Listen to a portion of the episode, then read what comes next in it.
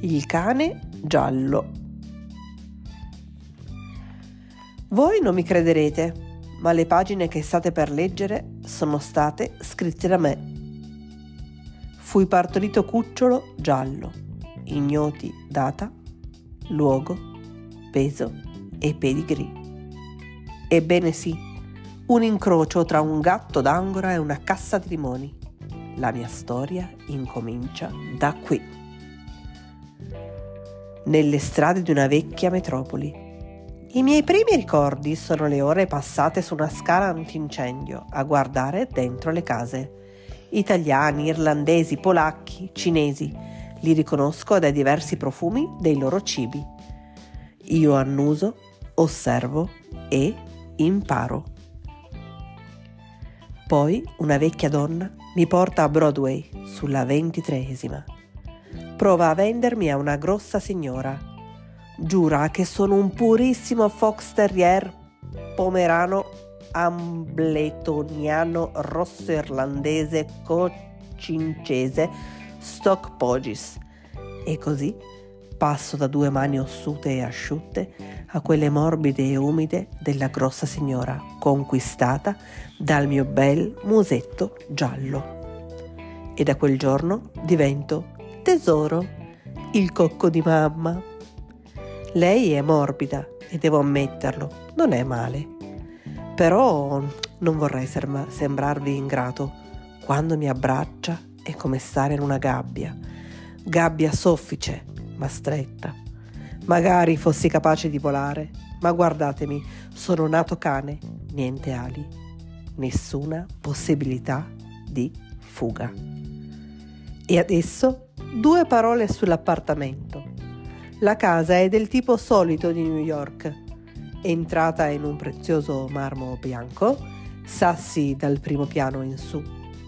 Nel nostro appartamento è a tre, non rampe, ma arrampicate di scale c'è anche un lui nella casa, ha i capelli color sabbia e i baffi simili ai miei.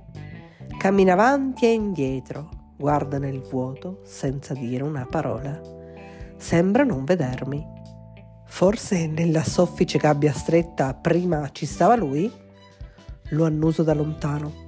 Sa di buono. Ho continuato a osservarlo di sottecchi. Un giorno due giorni, una settimana e poi è successo. Ha girato gli occhi.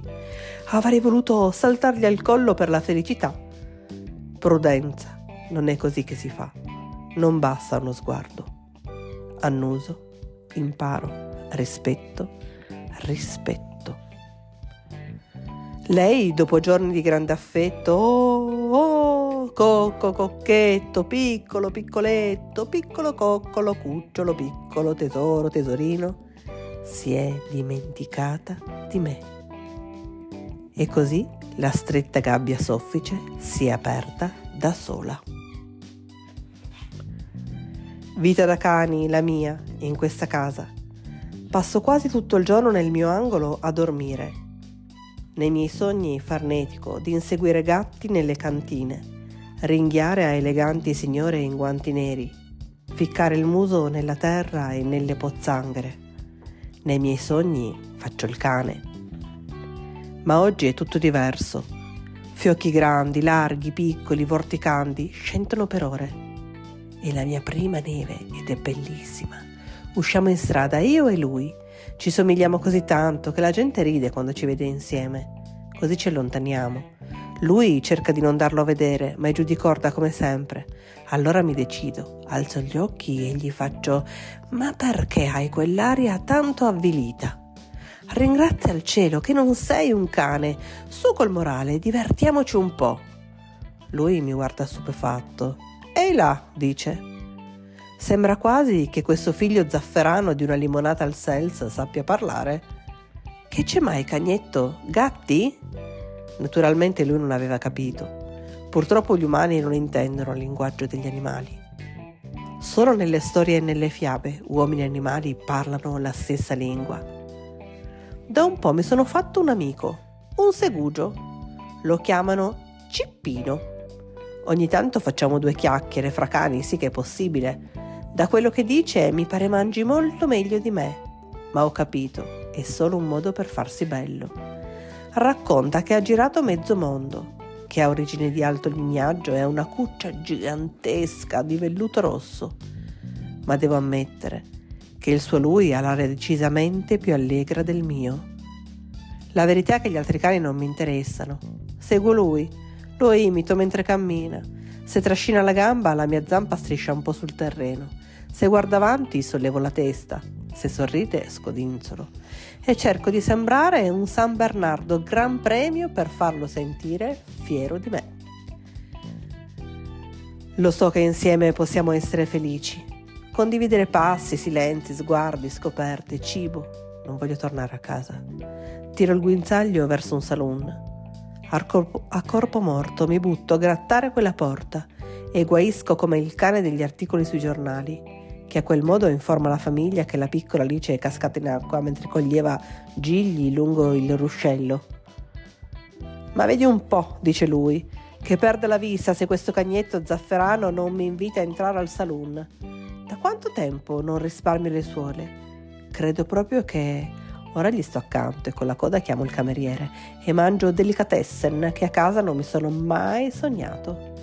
La stufa ci scalda, ma non è solo quella a darmi calore. Appoggio la mia zampa sulla gamba di lui, il muso sul ginocchio di lui. Lo, sgu- lo guardo e lui risponde. Finalmente è mio. Poi lui mi slega dalla gamba del tavolo e mi porta fuori, mi toglie il collare e lo butta per strada. Povero Cagnetto, fa lui. Cagnetto caro, vattene Cagnetto, bravo, sii felice. Ma io non voglio andarmene. Gli sgambettavo intorno, allegro, come uno scoiattolo che saltella sui prati. Senti un po', testa di pulce, ma non vedi che non voglio lasciarti? Siamo tutti e due sperduti nel bosco, gli ho detto. Perché non ci diamo un taglio e viviamo da amici? Direte forse che non poteva capire e forse non capì. Ma se ne stette fermo per un minuto a pensare. Senti cane, dice alla fine, su questa terra gente che arriva a 300 anni ce n'è poca. Ho deciso, non torno a casa.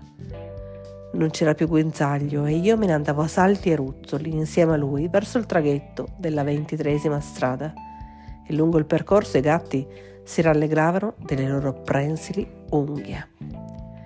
Arrivati dalle parti di Jersey City, lui dice a un tale che mangia una focaccia a ribes: Io e il mio cane ce ne andiamo alle montagne rocciose.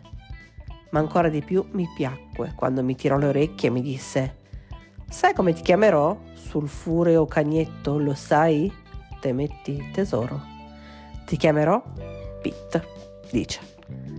Avessi avuto cinque code non mi sarebbero bastate per rendere giustizia alla solennità di quel momento.